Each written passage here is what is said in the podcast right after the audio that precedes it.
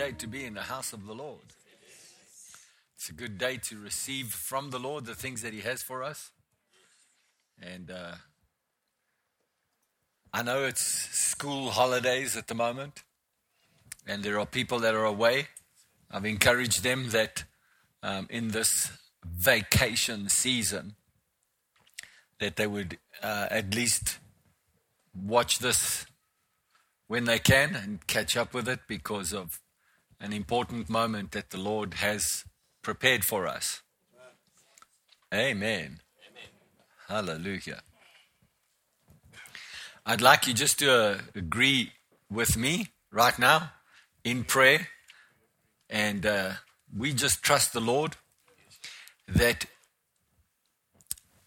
any interference that would prevent the revelation of God from entering into your hearts and all those that will watch by way of camera or some other platform, that they, those forces will not stop the light of the gospel from entering in their hearts, all of your hearts, for it to do the work that it needs to do.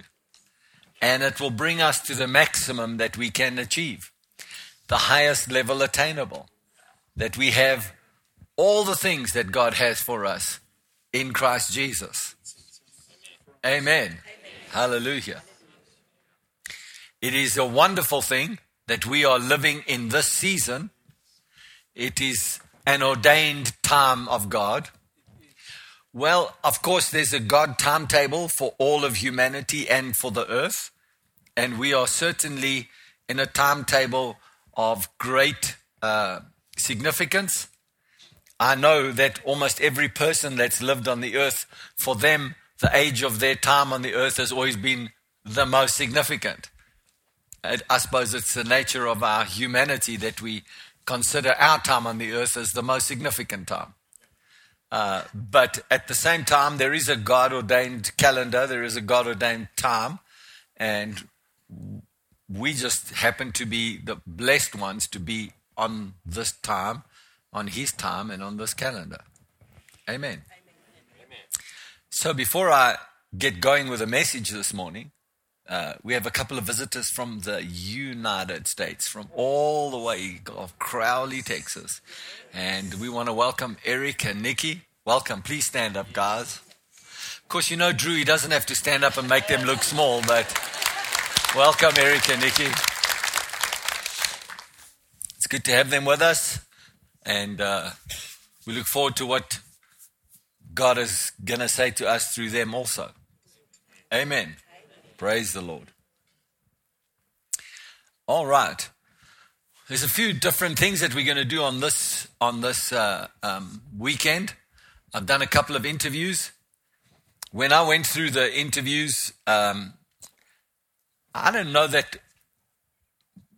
Matthew can maybe bear me out on this, but I don't know that we've had as much technical challenges to to produce a simple interview video that is we've had with these two videos. It's just an amazing thing to me. We had challenges with the sound. We had challenges with uh, just many different things that uh, we had to do it over and over again. And eventually, yesterday, I came in and actually sat with the editors, and uh, we worked through the through the process. And uh, well, the interviewees, I interviewed them for uh, just under 30 minutes each, and it was clear that everything they said was very important, but um, uh, it was just not possible for us to show all of the interview on this weekend.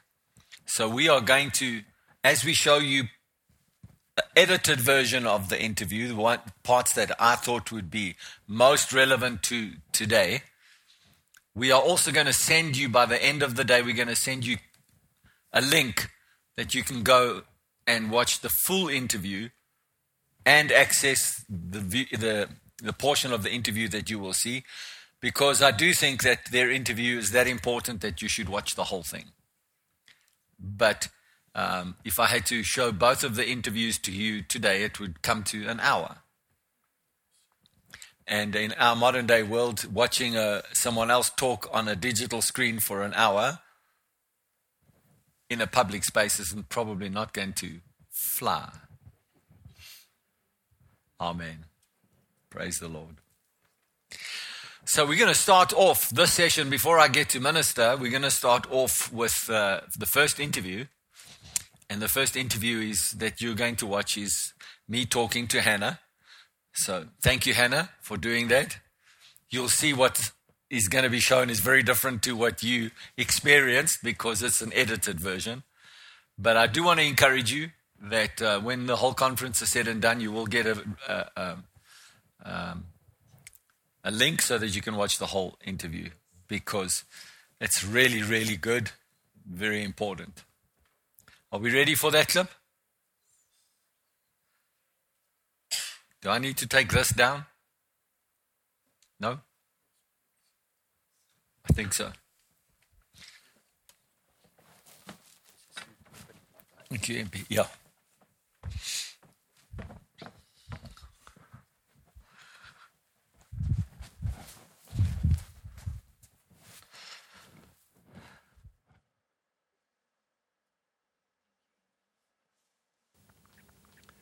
Hello, everybody. Hello, everybody. Thank you for joining us on this uh, very special uh, interview. Um, I'm doing something that has really been on my heart. The Holy Spirit has directed me to do some interviews with people that uh, have been with the ministry for some time, and I believe that you're going to be blessed by what they have today uh, have to say. So in this interview, I'm uh, with Hannah Prinsloo, and Hannah has been with us for 15 years in Heritage of Faith, and we've known the family for longer than that, but uh, but actively in the church for at least 15 years. So welcome, Hannah. Thank, Thank you, you, for joining us today, and uh, I believe the Holy Spirit will be present in everything that we say, Amen. and even though we're talking to cameras and we there's a, a digital world out there that's listening, I believe the Holy Spirit will make what we say come alive to them and they will receive it and they'll be blessed by it. So let's jump straight in. Okay. So, Hannah, um, uh, one of the things we're going to talk about is you have been running a successful recruitment uh, agency company for some time, and uh, and God has blessed you financially, and uh, just would like you to talk for a little bit about the way that you view the money that comes into your company, the way that you see your mission and your purpose with regards to money, and um, just talk around that a little bit. Yeah, so Pastor John, I mean, over the years, um, so much that the Lord has taught me about the purpose for finances. You know, when we started getting into the whole faith message and that initially, I don't know exactly where we picked up on, you know, the financial blessing or that it would probably have been quite from the beginning. I got born again when I was 13 years old. Right, right. But um, the purpose really in the first however many years was all about, you know, I can make more money because I can get more stuff, I can travel more, I can have Yeah. nicer houses, nicer cars, you know, and I was very into that. It was very attractive, you know, yes. and it was all about me. And then um, And actually, to some extent, the faith message really feeds into that, right? It does. It's like I can use my faith to get more for me. Exactly. Yeah. And the Lord is that gracious because He, is. does want us. He wants us to live live a very abundance. good life. Yes. But when it's all about us, then that money purpose is very, very skewed. You know. Yes. Because as we spoke a little bit earlier, now you know, I mean. God doesn't need my money. He really doesn't. He can make much more of it anytime, anyway. He wants to. He really doesn't need it. So for him to actually test me on money or to give me stewardship over money means there's something here that's in a much bigger in the scheme of God, you know. And so over time, as we got planted here and started learning here, there are many things that the Lord has started teaching me about finances and finances in the kingdom. And it's so amazingly rewarding to be working with God in finances and having the opportunity from God to use finances in a way that glorifies and honors Him.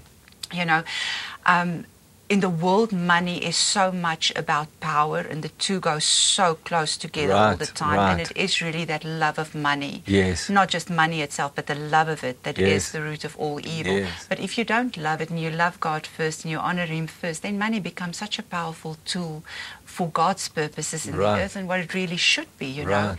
And um, Isn't that just something that's so amazing, uh, Harima, that if you're focused on money in the world, it's about what money can do for you and how you can gain more stuff, more power, more image, more status, more stuff. But in the same time, money in God and you with money in God can do so much more for you in your walk with God and in the way that you live life with God. absolutely. Same same money, Yeah. just two completely different thing outcomes. Yeah. One is all self-orientated, power-orientated, mm. self-love orientated. The other one is about purpose and meaning and and value in life and eternity. Yes. Yeah. And you know, Pastor John, when you look at it from an outside perspective, it's a very attractive life, these movie stars and Yes. these very, the rich billionaires. Yes. They have everything that they have need of. And I mean, all of us. There's times where you look at them and you think, my goodness, it would be nice just to I be that with that comfortable. I can do with that, exactly. you know. And, um, but what it doesn't show you, and sometimes you get glimpses in the price that they are paying and how demanding it is, because the devil sits behind that, he keeps on demanding more and wanting more. So the cost of that money, if it's not submitted to God, those billions and those millions and even those 10 rands and 5 Right. rands, because the little and the much can become a very, very harsh master and it will always want more because the devil is behind it. It's that horrible Yeah. greed thing behind Yeah. that, you know. Yeah. Whereas if it is in God and it's submitted to God, the fulfillment that comes with it and the joy that comes with it, because in the end it's just money, Yes. you know. Yes. But when it's with Him and in Him, Yes. it's so powerful. You know, there's a guy that we knew, and it's actually a bit of a sad story, but it's something that has marked me. That he did quite well, and he was in the church, but really also one foot in the church, one one foot in the world. But he had such an I don't know what to call it really, but he understood that you needed to pay your tithes. Right. And he was very scared that if he didn't pay his tithes, then, you know, the His blessing would leave him. Exactly. Yeah. So it became a very mechanical thing. I mean, he would do whatever it takes to get the tithe into the church Right. at the end of the month, you know, but Right. there was no honor for God. There was no Yes. desire to live a life for God. Yes. And what does it mean then? So you can even be That's doing almost just like a debt you pay. This. Yeah, it's like an insurance policy. I just got to make sure my insurance policy is paid for every month, then I'm okay. Yeah. Whereas actually, the Lord has really uh, um, taken the principles of the Word and elevated it into your life as honor. Yes. You want to talk about that a little bit, how Yeah. you see the Word of God and Yeah. how your money and the way that you sow your seed is about honor. It's not Yes. just about a debt Yes. that you pay or an insurance policy. Exactly. So ties Yeah. into Ruma. Talk a little bit about that, Hannah. and that really is for, for me, Pastor John. Honor has, and, and I, it, it's been a progressive growing into that, but honor is for me at the root and the top and the bottom and the middle and the everything of what I do financially Yes. in the house of the Lord and, and really in my life itself, you know, because it, it goes into every area. But whether I bring a tithe or a teruma, and the first fruits are part of that, that the principles and the way God has put in the order of what you do with your money. There's Yes. a first fruit going to the priest, to the person of God that He's put, because it's right to look after the ones in the house of the Lord. And it's such a small portion that He requires Yes, for that. yes. And then there is the tithe, and then there are the offerings to give, which is over and above and outside of that.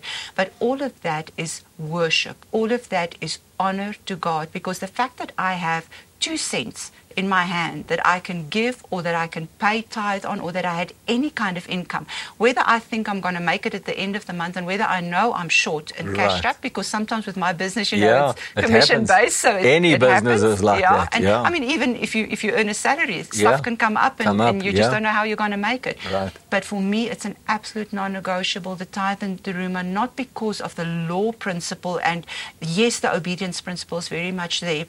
But it's not an obedience without honor. And you know, when I bring my tithes and when I bring my teruma, I mean, my first prayer before the Lord is, Lord, thank you for what you have increased me with, because the fact that I have anything that I can give mm-hmm. means that you have added something to my life. The mm-hmm. fact that I could have earned an income, even if it seems short, it's because you actually put giftings in me. You put breath in me. You made me. You put me on the earth. If mm. I wasn't you, I wouldn't even have had that opportunity to yes. be able to do that.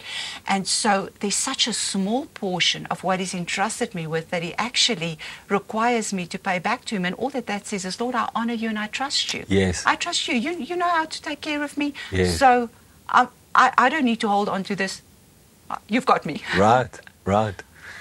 Well, I trust that uh, this that we've been talking about so far already is blessing you. We've been walking with you for time.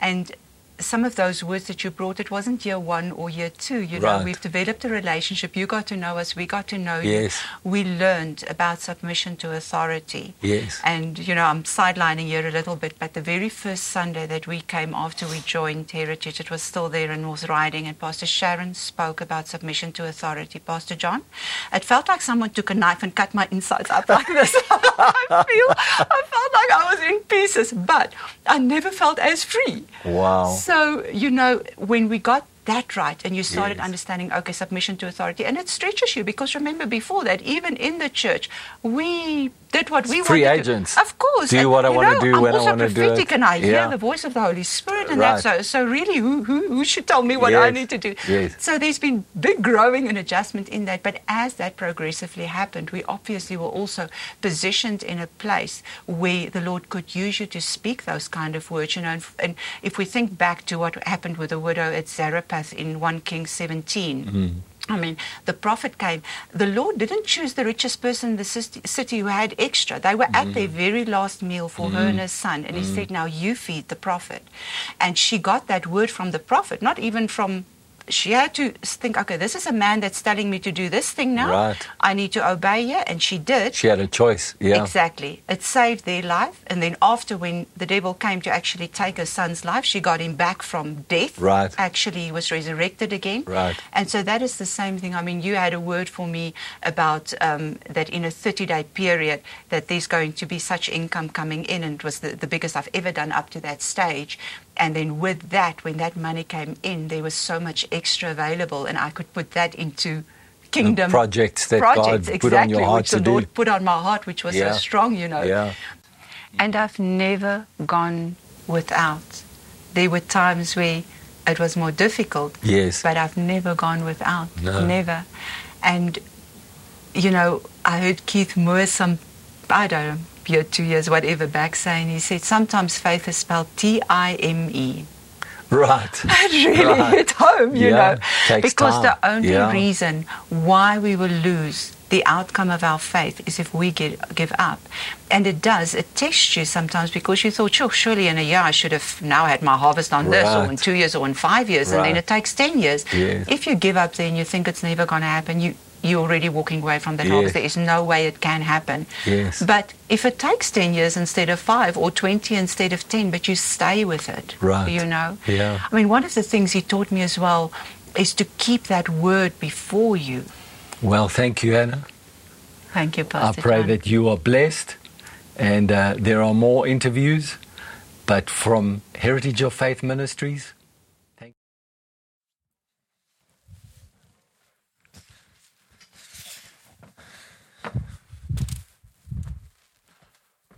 Well, how good was that? Hallelujah.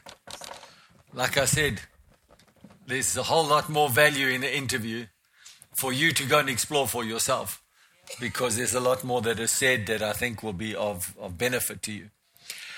Uh, I, I feel this is the way the Lord is leading uh, me for this weekend, but also there will be more other people and more opportunities for me to interview all of you here. Not all of you, but some of you, from all of you. Um, because I think it's important that we hear from uh, the people that have been in the ministry what they're going through, where they are at now, how God has, how God has helped them, how they've walked and had their own journey with God. I think it's important because we overcome by the blood of the Lamb and the word of our testimony. Amen. Praise the Lord. Are you ready? Yes. Good.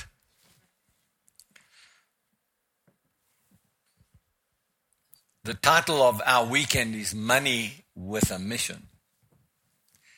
So I'm going to just touch on a few things and then I'll start to I'll start our journey that we're going to take this weekend. I briefly refer to this in one of my Sunday messages that I'm going to talk about capacity and capability. And uh, I want to just give you a definition of capacity. And capacity is the maximum amount that something can contain. We are in the year of maximum. So the maximum amount that something can contain. Fully occupying the available area or space. The amount that something can produce. The ability or power to do or understand something. So that is capacity. I really am quite engaged with this word capacity because it is the maximum amount that something can produce. And of course, if we're talking about the Word of God, then the Word of God that is in you, that you are speaking out there, has a capacity. The capacity is not based on what you can do with the Word of God, but the capacity is in the Word of God and what it can produce. So if you think that it's all of your confession that's making it work, it's not. Your confession is just making sure that you stay on course with what God has already spoken and that your mind and your words don't counteract what God's word is already doing. Because the, the, the fruitfulness and the capacity is in the word. Amen. If you learn nothing else except this the whole weekend, it's enough. Really, because, you know, I'm going to talk a little bit about time, energy, performance, and different things uh, uh, over this period of the weekend. So let me go on and talk about capa- capability or being capable. So if you're capable of doing something, it means you have the ability or quality necessary to achieve a specific thing.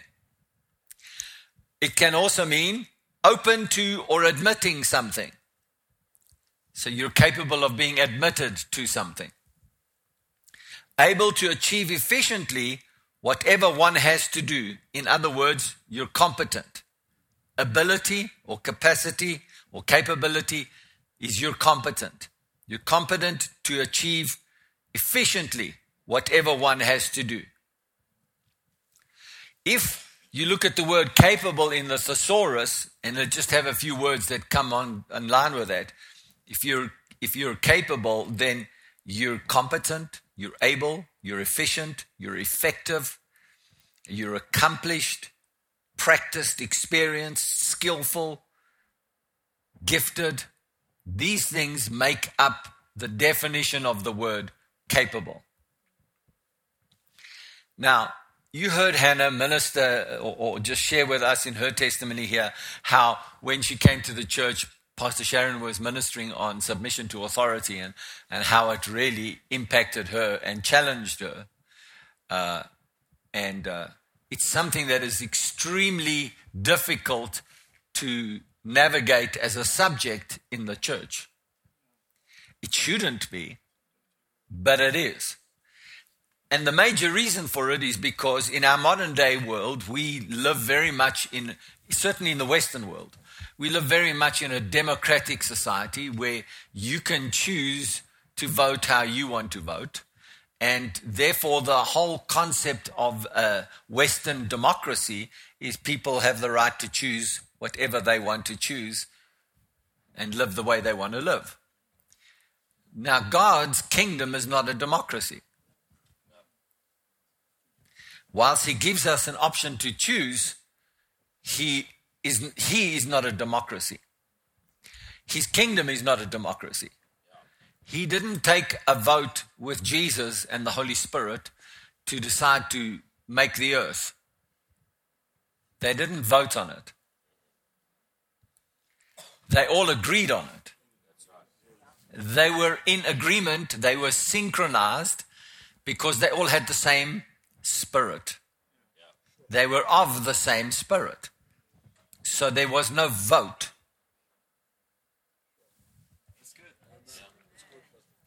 There was no vote. You know, we think in the in the Western world that when you have a democratic country, it's the highest level of of governing authority or system is a democracy. It's not actually, um, but it is where we live.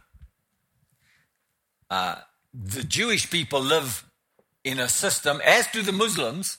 Generally speaking, a lot of Muslim countries they live in a government that is a theocracy.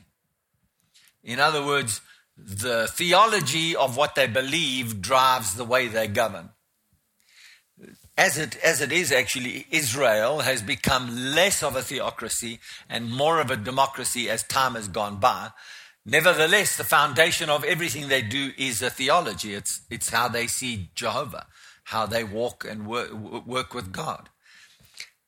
Uh, this only becomes really relevant because if you want to attach a way of governing to any system, you have to define it. And then you define it by the major way that a, govern, a, a, a country governs. So if you define a country that is uh, a socialist country, well, you're defining an order of government that has a direct impact on the economy and the way that money is driven through the system. If you're talking about a communist country, then again, you're talking about a governing system that determines the way that money is driven through the economy.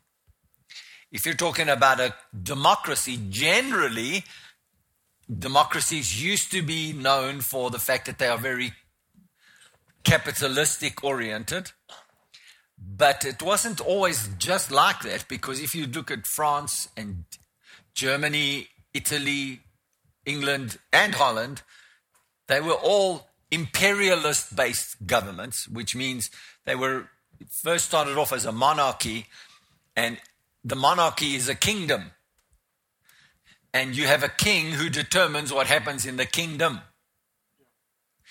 And so the king wanted to uh, increase his wealth and his influence, so he would go and take his set of beliefs and go to war with other countries so that he could govern those countries and then get the wealth out of those countries for his own wealth. So, what we consider as capitalism today is not necessarily just about a single way of, of managing money. It's just a reference point as to how money flows through the system that it's got more entrepreneurial based influences than socialism, communism, and other forms of. So I don't mean this to be a history lesson or an economic lesson. I'm just giving you a broad framework of how we see money and how money flows. Because when we talk about the subject of authority, authority only really becomes an issue when, it, when it's revealed in governance. If you ask a Christian, any Christian, do you believe in the authority, the supreme authority of God? There, almost every Christian is likely to say yes. I believe it's actually completely skewed because everybody says, a lot of Christians say, God is in control. So they believe that God has got so much authority on the earth that he's in control of everything. I don't believe that. I believe God is not controlling your choices. He gave the ability to choose to you. So for me to say God is in control when I don't feel in control, that doesn't mean to say He's in control. My choices have brought me to the level of control that He has in my life or not. That's right. So for me to say, I'm not doing so well, but God is in control, that's just not true. So the God is not in control. He is in control of his agenda that will be implemented in the earth. But outside of that, he's not in control. So when you talk about authority, you have to consider this question of governance and control. So it only becomes really important. Authority only really becomes a subject when governance happens. So if you go out here and you go on the highway and uh, the, the signs say you must do 120 kilometers an hour, the authority has said that's the speed you must ride. The issue is never with the authority, the issue is in the governance. So if you self govern, you will never have an encounter with the authority. If you self govern. If you don't self govern and you go above what the authority has declared to be the speed limit, then somewhere along the line you're going to encounter, encounter authority who's going to govern you. And they're going to come and stop you on the road and say, Come over here, let's talk a little bit. We are governing on behalf of the authority. You've broken the rules of authority. Now we govern you to have broken the rule. Now you pay a penalty for breaking the rule. Then the quest, then you see people squirm. Sometimes they shout at the authority. Sometimes they argue with the authority. Sometimes they get mad when they get into the car and they want to scream at the authority because they've been caught out of not self governing. Right? So the authority of God is almost never an issue until there is a self governance issue and there is a governance consideration that happens in the church. So when we talk about submission to authority in the church, you can't have a church that is an ecclesia church where God has delegated authority to be working through the local church. You can't have God saying, here's an ecclesia with authority, and then the authority has no rules. It has no mission. It has no uh, opportunity to govern because what are you going to govern if you are the ecclesia if you are not under a government? So if you're the ecclesia and God has ordained and called churches to be the ecclesia, the ruling component of God's authority on the earth. That's what an ecclesia is. So we must speak into the earth the things that God wants on the earth. Yes. Right? So, how do we speak things into the earth that God wants onto the earth if we ourselves are not under the authority of God? We have to be under His authority to be able to declare what He wants. And so, you can't have a church that you've got hundreds of people, thousands of people that are wanting to declare whatever they want to declare because that's not how ecclesia works. That's not how God's government works. So you have to have a unity. You have to have a uh, you have to have a coming together with one mind, with one heart, and then when you speak with one mind and one heart on behalf of God, you can rule and govern on His behalf on the earth. So when you talk about submission to authority, it's not because we, as the leaders of the church, want to say whatever we feel should be best for you in your life. It's so that whatever we are doing together in life, we are doing it together in one accord, with one heart, with one mind, and we are flowing together.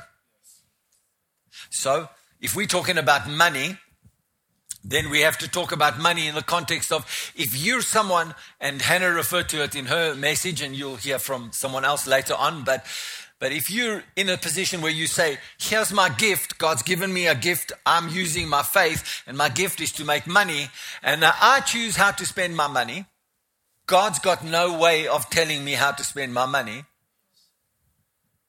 then what is happening is, is that you are not in the ecclesia with your gift. What you've said is, my gift is in this ecclesia, the message of the ecclesia is helping me in my gift, but I choose to spend my money the way I want to spend my money. Really? Hmm. So there are many other gifts. If we just want to talk about the gift of teaching, uh, as opposed to the gift of missions or uh, money, sorry, if we talk about the gift of teaching, if we don't have a framework of what this ministry is declaring as our foundation of teaching, and what we believe together, then anybody that's in the church that's got a teaching gift can say, Well, I'm going to teach whatever I want to teach. And so they, if they're teaching stuff that as a ministry, we are not all in unity and in agreement to what we are ministering and what we are standing for, then you bring confusion.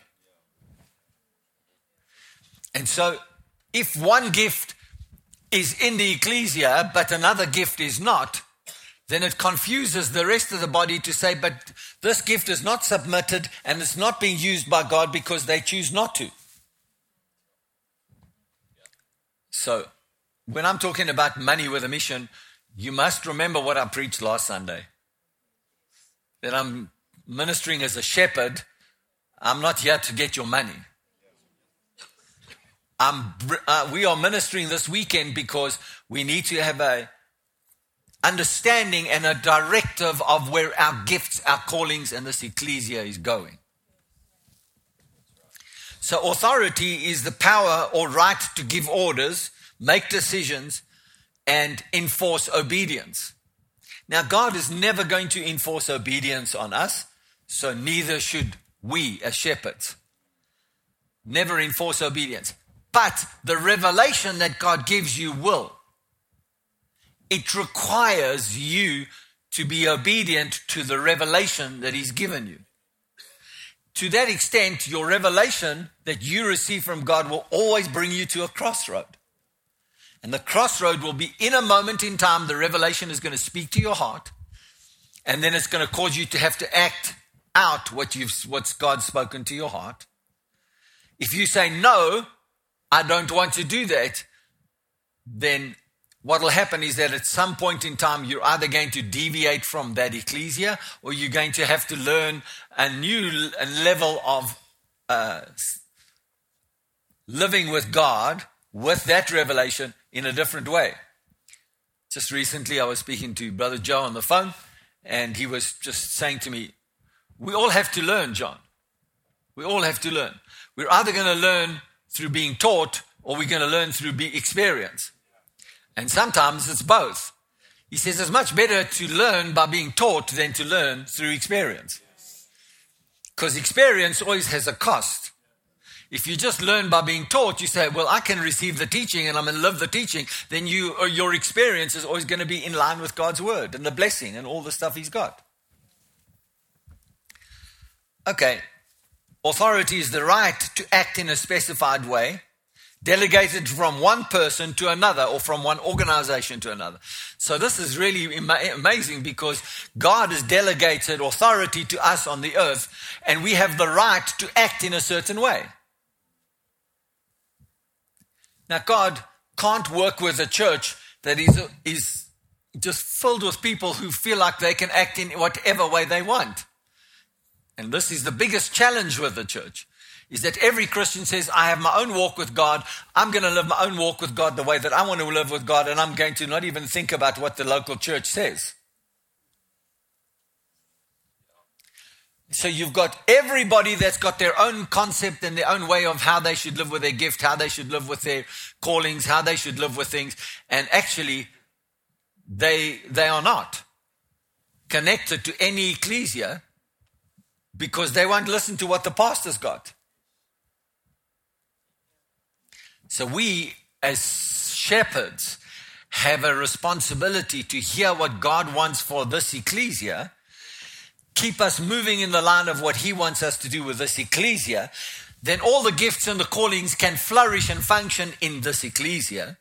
And when we're all functioning together in ecclesia, then we all walk in a level of authority that is way above the level of authority that we as individual Christians can flow in.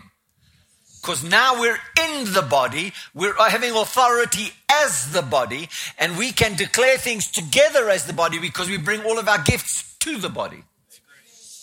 Now we're functioning on a mission. Now we're functioning on a mission. Now, when we bring our money to work with a mission, we, we have a fulfilled purpose. We have a unity of assignment. We have everything working together. So when I felt we had to call this weekend money with a mission, first we have to understand what our mission is. Yes? Otherwise, you can't send money to whatever you think is the mission. Yeah. So, I'm going to read to you 1 Timothy chapter 6, and I'm going to read verse 6. I'm going to just start in the New King James with verse 10, and then I'll read the, the verses to you from the Passion Translation and the Message Translation. I'll read the rest of it to you. For the love of money is a root of all kinds of evil, for which some have strayed from the faith in their greediness. For the love of money is the root of all evil, all kinds of evil, for which some have strayed from the faith in their greediness and pierced themselves through with many sorrows. Why do people have sorrow when they have money? Well, they've got, they've got sorrow because they love money. They love what money does for them. They love what money provides for them. So then they have sorrow with the money because they have no purpose or mission for their money. And then all manner of evil is comes into their life because of the greediness of it. Let me read it, the whole passage of scripture from verse 6 to 10 from the Passion Translation because it just puts it nicely. We have a profit that is greater than theirs, our holy awe of God. We have a profit that is greater than the world because we have a holy awe of God. To have merely our necessities is to have enough. Why is having your necessities met enough? Because we have a holy awe of God. Because the fear of God is our standard of life, our love of God. So even if your necessities are just met, that's okay, it's enough. If you have a relationship with God. Isn't it true that our hands were empty when we came into the world? And when we leave this world, our hands will be empty again. I got news for you. For however hard you work for money while you're on the earth, when you breathe your last breath, you yourself will not walk into heaven and say, God, look at my bank account. My significance is in my bank account or how many shares I had on how many companies on the earth, or how much gold is stashed in my private safe in my kitchen. Why kitchen? Well, if it's under the fridge in the kitchen, no one's looking there for a safe. So I stash my gold and my diamonds there. Don't come look in my kitchen, it's not there.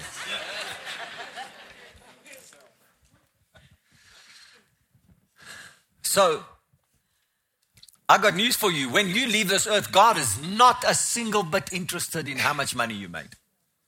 Nothing. It has no value, tradable or otherwise, in heaven. I'll tell you what you can do when you get to heaven. He says, Lord, you gave me a gift to make money. I dispersed it. I had a mission. I was with the ecclesia. I was in the body. Look what I did with all of my. He said, Yes, son. You gave to the poor. You were with the ecclesia. You used your gifts and your callings. You functioned and you flowed with obedience to me. Enter into the rest. Well done, good and faithful servant. Now your money is a facilitator of your eternal future. So some people might say, Oh, but then what about uh, the Bible that you can count on when you get to heaven. You say, I left an inheritance for my children and my children's children. Well, is money an inheritance or is your walk with God the inheritance? Because God said to Abraham, I will make you the father of nations because you will command them after me. It's not because I'm giving you so much wealth that you're going to leave to Isaac and to Jacob. It wasn't about the money. The money was just there to facilitate the way that he lived on the earth. I'm really preaching good today. So, isn't it true that our hands were empty? Verse 8 Because of this, food and clothing is enough to make us content. Oh, no, Pastor John, I'm not satisfied with just food or clothing. Really? Well, maybe if you're not satisfied with it, maybe there's something in your heart that's got to do with greediness. Maybe. Maybe. But those who crave the wealth of this world slip into spiritual snares. They become trapped by the troubles that come through their foolish and harmful desires. Driven by greed and drowning in their own sinful pleasures. And they take others down with them into their corruption and eventual destruction. Loving money is the first step towards all kinds of trouble. Some people run after it so much they have given up their faith. Craving more money pushes them away from the faith into error, compounding misery in their lives. I like the way that the Passion Translation puts it, don't you? I'm going to quickly read this to you from the Message Translation. Verse 6 A devout life does bring wealth. Why? Because when you fear God, wealth is going to follow. But it's the rich simplicity of being yourself before God. Since we entered the world penniless and will leave it penniless, if we have bread on the table and shoes on our feet, that's enough. But if it's only money these leaders are after, they're self destruct in no time. Lust for money brings trouble and nothing but trouble. Going down that path, some lose their footing in the faith completely and live to regret it bitterly ever after. Wow.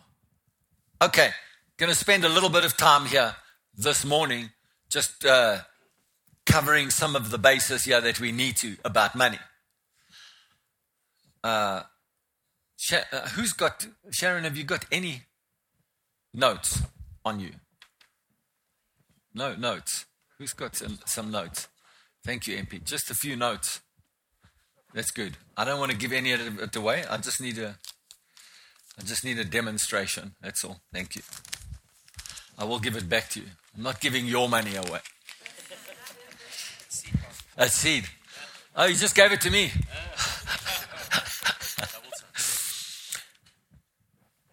so what what is this? I mean, isn't this just paper? Right? It's paper. This is paper. If I if I take a match to this and burn it, it will uh, burn like paper with ink. It will probably have a color. It will probably have a smell to it, but it will just burn. It will just burn. Right. So, actually, this has no value other than how much is the paper? Now, what's, what's going on here is that a government said we will print these pieces of paper and we will put a value on them and we will back the value through the reserve bank that when you want to exchange something for another thing, you can use this as a transaction.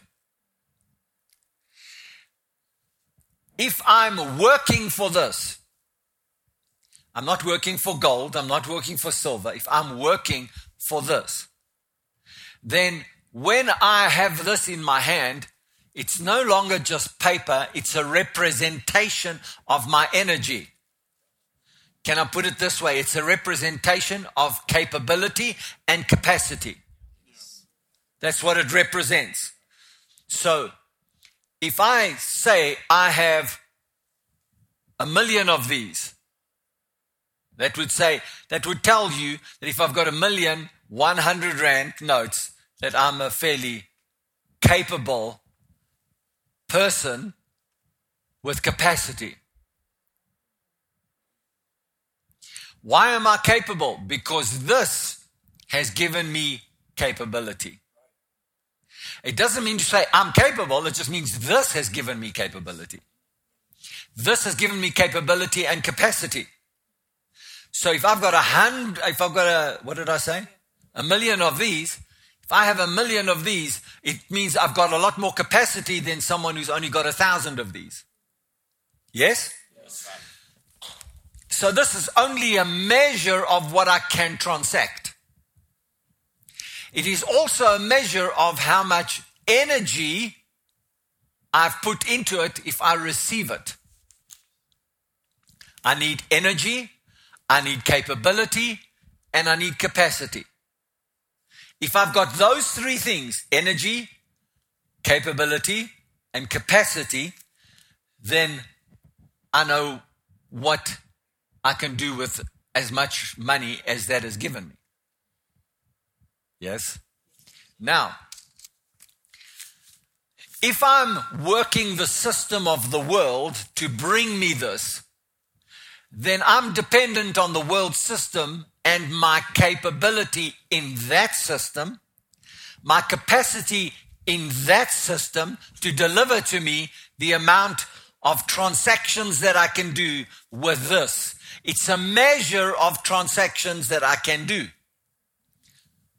Are you all with me? Yes, yes, yes, yes. Now, if I take this and I say, I refuse to acknowledge that this represents my capability and this represents my capacity.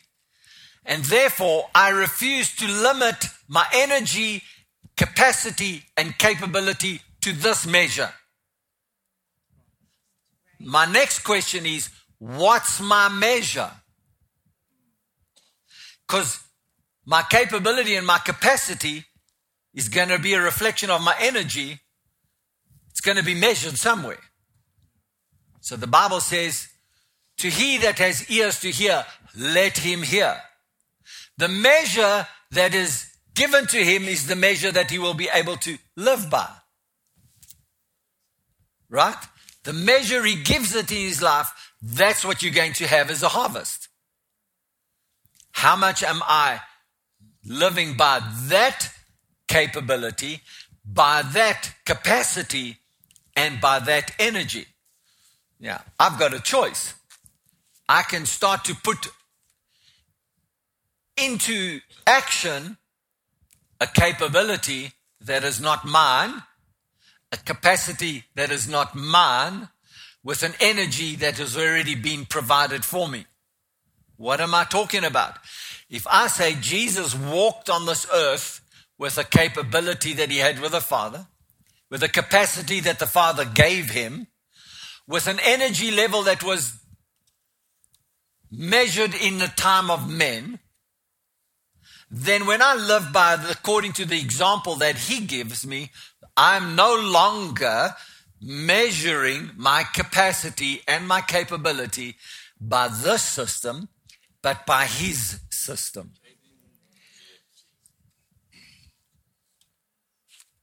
When I talk to you in the next session, I'm going to bring to you the question of law and grace. I'm going to try my best to bring this session to a close now.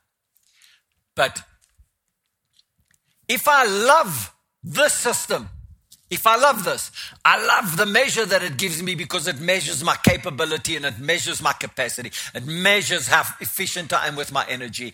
And if I've got more of this than anybody else, it can show everybody else how capable I am and how much capacity I've got and how my energy is being efficiently used. So I want to demonstrate to the system how much of this I've got.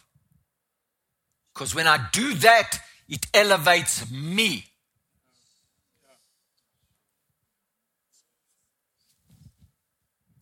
And when it elevates me, it's saying, look how good I worked the system.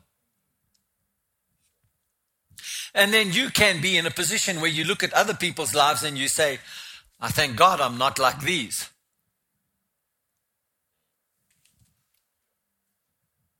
Yeah. And that's the way God wants us to behave. No. But that's the way the whole system works. And so they will they will tell you that you got to pursue the system with everything you've got, with all of the capability. And if you give yourself completely to your capability, you will have a capacity. And then your energy will reap returns for you. And then I can walk around and say, Look how good it is. Or perhaps, Look how good I am. Isn't that what the love of money is? It's not the love of the, num- the number of notes you have, but it's a representation of your capability, your capacity, and your energy. And so if you say, if the Bible says the love of money is the root of evil, then it's because I love what the money does for me. That it reveals my capability, my capacity, and how I've used my energy. What I want to do is I want to trade that system, exchange it, my exchange. My exchange is that I choose to exchange that system for another system. What I now do is I say, I take the way Jesus used his energy on the earth, and I use that as the model of how my energy should be spent. Because when I live with the energy that Jesus lived by, then I'm accessing his capability and his capacity.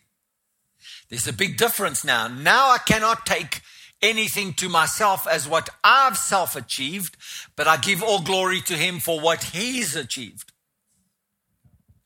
Now we're getting to the matter of the law. Because if I want to live according to the law, then I am a self performing, self measuring, self evaluating person. So the minute I do that, I have to obey all of the law, but it certainly gives me a proper measurement tool. But it's all about how I get it done. If I say I'm not going to live by the law, I'm going to live by grace, I'm now exchanging an energy system that was based on a performance to an energy system that's based on His love. The minute I say I'm not living on a performance system, but a love system, I now stand back and I say I'm exchanging my energy performance levels for his energy performance levels, which he already accomplished everything I ever need to accomplish. He already did it. Now I have to receive everything He's got for me based on His love for me. Now I'm no longer in a state, in a position where this becomes my measurement of my effectiveness while I'm on the earth. What happens is my measurement becomes how much I love Him and how much I'm in Him. And I don't want to measure that. What I want to do is live in Him, and then the words that I speak by Him, they become the fruitfulness of capacity and capability. Now I'm not taking glory and honor to myself anymore. What I'm doing now is I'm beginning to demonstrate how marvelous it is to live in Him. Then when all of this blessing comes to me, I give Him the glory. And then also when the stuff is in my hands, I'm just a steward of His energy, His capability, His capacity in me. When I steward that, Him and I have a relationship that is around an exchange or transactional system. But this system is so useless that in South Africa we have a, this note, that's blue, purple, whatever you want to call it. In South Africa, it has a measure. In America, it's a different color and it has a different measure. If you go to China, it, the, the one has a different measure with a different capacity or ability. If you go to different other countries, the euro, the pound, whatever, they have a measuring system that the government and the foundation of the government has a measurement by. So, for me to say I'm measuring my wealth, my capability, my capacity. I'm measuring it by the color of the money and how much of the color of the money I have is what? It's very fluid because it changes from country to country. It changes from place to place. It changes from one economy to another economy. So for me to measure this as a measure of my success, it's what?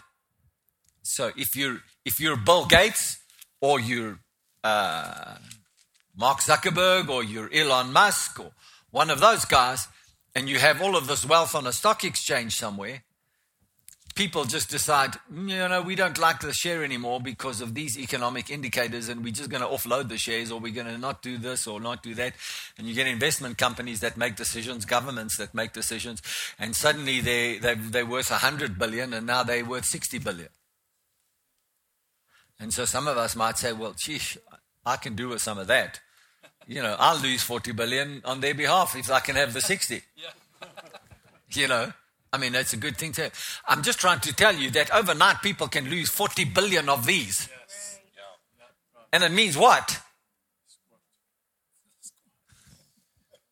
means nothing. because, you know, if you were, if you were, um, Steve Jobs, who was is arguably one of the most creative, one of the most effective CEOs that ever was on the earth in terms of what he's done to change the world's way of looking at technology. You know, uh, and he was worth billions. Yeah. Then he got liver cancer. And they did everything they could to try and do a liver transplant on him. And the technology is not there to do it. So he died. I got news for you. When he left the earth and he walked into eternity, there was nothing that he did on this earth that meant anything to his future. Zero. Not the billions that he had, and not even the achievements that he made. The only thing that's going to be asked of him when he walks over that threshold of life is what did you do with Jesus? Did you believe him or didn't you? So then, if he says, Yes, I believe in Jesus, and he goes to heaven, then he's going to stand before Jesus and he's going to say, What did you do with the gifts, the talents, and the capacity I gave you on the earth? And he's going to turn around and say, Well, if you want to have a discussion about that, look at my reputation. And he said, No, no, no. I called you with your creativity to make wealth for the body of Christ. What did you do with that for the body? Uh, the body? The body? The church? Ecclesia? I don't know nothing about that. That's the point, Steve. That's the point. Thank you, sir. Hallelujah. So if we are saying we want to live in the system of money, then we need to be in a place where we understand and recognize that the love of money is our problem. How much money we have or we don't have is not our problem. It's not our problem. If someone's got lots of money and someone is living on the breadline, it's not your problem. So what's the, the challenge is what system are you living in? Are you living in the system where money is the driver of all things? Or are you living in the system where the love and the grace of God and the faith of God is the driver of all things? Which system are you living in? Hallelujah. So we are all on a journey where we are moving our life and our knowledge base. We are moving it from being raised in one system and we're moving our we're moving ourselves into another system. All of us are on this journey and we're at different levels of journey. If we can speed this journey up a little bit, we're all going to be better off. So that's why when people say, this is, uh, I'm, I'm, I'm involved in church life and I'm involved in God, oftentimes, not so much with our church, but sometimes it is, but oftentimes I, I will make a decision. Uh, like now, we're going to have this weekend. I can't have another weekend like this for another month or two, at least. Why? Because of natural capacity. You're not, number one, you're not used to coming for weekends to have long meetings like this. Number two, I've got all these other things I've got to do in my life. So just fit the church into my capacity. Because I've taken all of my energy to create this whole world. Don't mess with what I've created for this other journey that I'm still on because I don't fully understand the value of this journey that I'm on. I've created my world. Leave it alone, please. It's my world. And when I'm kind of giving some time to this world, I want to go back to that world because that's the one I've created for myself. It looks like me, feels like me, it smells like me, it is me. You know? It's like people want to say if it walks like a duck, it sounds like a duck, it is a duck. If you say, My world is not a reflection of me, go and check your world. It really is. It's what you want, it's what you it's where you want to be, it's how you want to be. And so whenever we can be in this place where we say, hold on a minute, I'm reevaluating my capacity and my capability in this world so that I can move into the world that God has for me, the quicker we can make that switch, the much better off we're all going to be. Starting with you. Amen. Amen. Praise the Lord.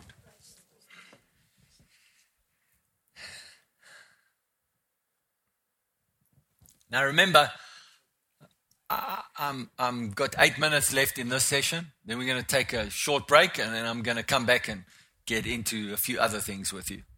Are you all okay here this morning? Are you getting something out of this here? Praise the Lord. Praise the Lord. So, 1 Corinthians 2, this is the scripture that we've been using for some weeks now when I'm talking about intentional relationships. And I, brethren, came when I came to you did not come with excellence of speech or of wisdom declaring to you the testimony of God. For I determined not to know anything among you except Jesus Christ and Him crucified. What's he saying? I came to you not with kinds of all sorts of words that make me seem good, but I came to you with the excellence of the knowledge of Jesus Christ that's in you. That we will know each other according to Christ, not know each other according to fancy words.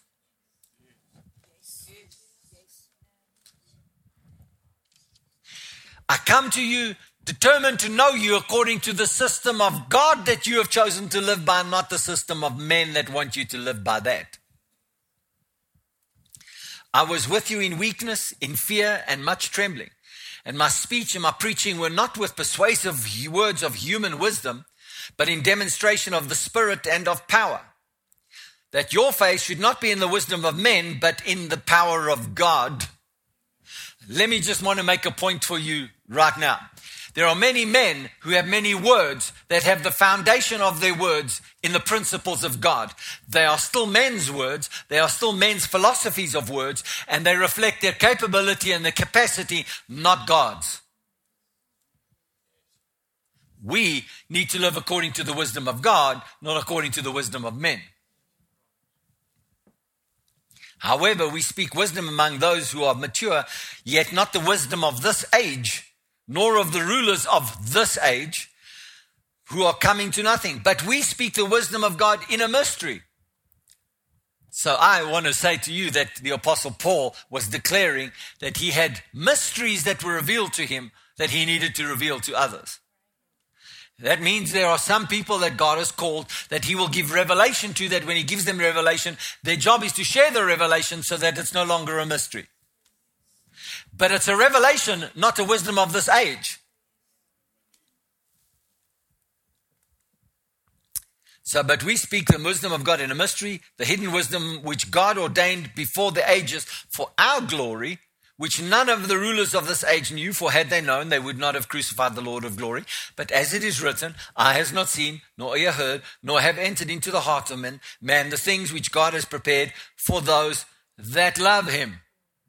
So I've been preaching about this for those that love Him, as opposed to those who love money. Those who love Him. God has given us things that we can press for beyond what our eye can see, what our ears have heard, and anything that we can even think of because we love Him, not because we love money. Because we love the way that He brings things to us, not the way our capability brings things to us. The two systems are obvious. But God has revealed them to us through His Spirit, for the Spirit searches all things, yes, the deep things of God. For what man knows the things of man except the Spirit of the man which is in him? Even so, no one knows the things of God except the Spirit of God.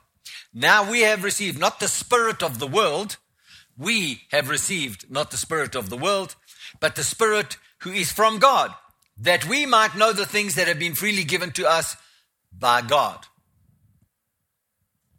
Can you see? He's making a direct comparison here. And the direct comparison is the wisdom of this age, the things that the age can bring you in terms of the capability of this age to bring you things, versus the wisdom of God, the Spirit of God that makes all things available to us by the Spirit of God for those who love Him. And so then we thought, ah, the love of God is just a wishy washy thing. It's just like a thing you do on church on Sundays. Let's praise God a little bit, show Him I love Him. No, the love of God is a powerful force that drives your whole life, it drives everything. It, it, it, it, it causes you to have an exchange from one system to another system causes you to want to live in the kingdom of God and all of the things that the kingdom of God has for you rather than in the wisdom of this age. I've heard people say this to me, and I, I, from time to time I've, I've used this from the pulpit. I've heard people say to me, No, I'm not a guy that asks for permission. I'm a guy that says if I overstep my permission boundaries, I'd rather ask for forgiveness than ask for permission.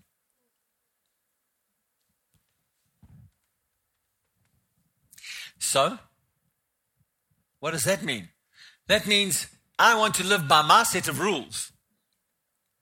And where I break the rules, I'll ask for forgiveness, but I will live by my rules as much as I can live by my rules.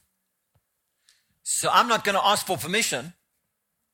I would rather ask for forgiveness.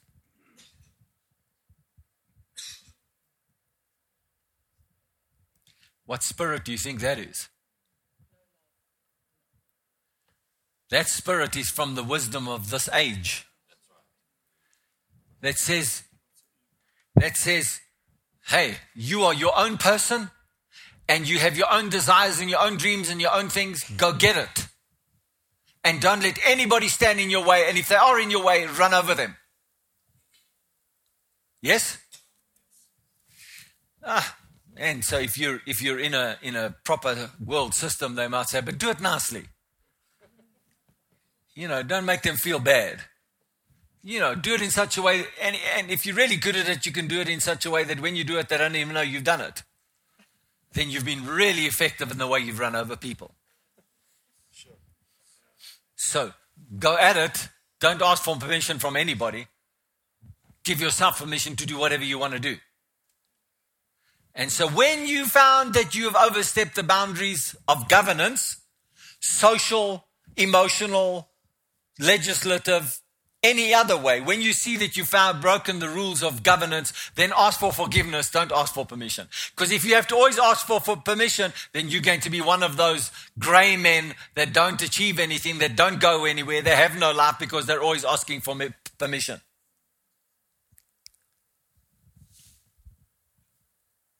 I suppose that's how Jesus treated the Father, right? I'm not going to ask you for any permission. I'm going to live the way I want to live. I'll create what I want to create. I'll do what I want to do. I want to walk where I want to walk. I'll say what I want to say. And then if I overstep the bounds, Father, just correct me and I'll walk in it again. Is that, is that the example Jesus gave us? I'm trying to bring this into a contrast for you. One example is the way that Jesus lived, and the other example is the way the world wants you to live. The one is the spirit of disobedience It's the spirit of the world that's in darkness. They don't know how to live according to rules. It's their own way or it's no way. But the spirit of obedience says, God, show me the way I should live in. Guide me, direct me, and let me not move until I know there's a peace inside of me that you have permitted me to do this. You authorize me, you give me, you show me the way that I should live. And when I have all of those things, then I make my move. It's a completely different way of seeing things. Yeah. Hallelujah. And so when it comes when it comes to money with a mission, you know, I I can honestly say that Pastor Sharon, I it's one of those things, and I'm going to finish our session with this. It's one of those things that people that are poor, people that are poor, have a greater capacity to walk in the ways of the world, or uh, the ways of God, than those that have wealth. And I, I'll get into this at some point over the weekend. But people that are poor, they have no other option. They're desperate. So what is what is that that they have faced with themselves? They have already faced in themselves. I have no magic capability. And the capacity that I can connect with I don't have this capacity that other people were born with or other people have been gifted with. So my capability and my capacity are so low that I have no other choice but to use my energy in a system that delivers me from this system. So then they go and they say, I'm going to go with God and I'm going to speak God's word and I'm going to flow with God because I recognize that I can't change my stuff. I'm going to have God help me change my stuff. How do I know this? You're looking at one of them. Pastor Sharon and I were poorer than a church mouse. We had no money and we had very little capability. And obviously, our capacity was very small. But we had a revelation of the Word of God and what words of God in your mouth could do. So we made a determination that we are going to embrace that system fully and we are going to live by God's way of doing things. Because what else have we got to turn to? We're going to do this system. And when we started to do this system, we would stand in front of our cupboards that had no groceries in it and in front of our fridge that had nothing in it. And we would stand there and use the words of God and say, Be full of groceries, be full of goods, life be full of the blessing of God. And our words brought from the system of God into the natural, full cupboards, full fridges, and full everything. So we gave ourselves the option of living according to his system, not by money. Our transactions were more with the energy that God gave us in his capability and his capacity than it was in our own. Do I work? Did I work? Yes. Did I exercise all of the capabilities and capacity that I had? To the fullest. But that wasn't enough to deliver me. And today I'm extremely glad that I have this revelation because if I had maybe grown up and I got a degree, maybe if I had all these things, maybe I would never have learned this from God. But because I had no other option, I went to God and God showed me how good he was. Showed Pastor Sharon how good he is. And we went into that system and we gave ourselves fully to it. So it's too late for anybody to tell me that God's system doesn't work. I know it works. I've lived according to God's ways of doing things. So when we come back, we'll talk about some of those things that are law based and grace based when it comes to money. Let us take a 15 minute break, and I'll see you back in the auditorium at around 10 past 11. Is that good? And then we've got about 50 minutes that we can finish off this session today. Maybe an hour. Are you good for this? Yes.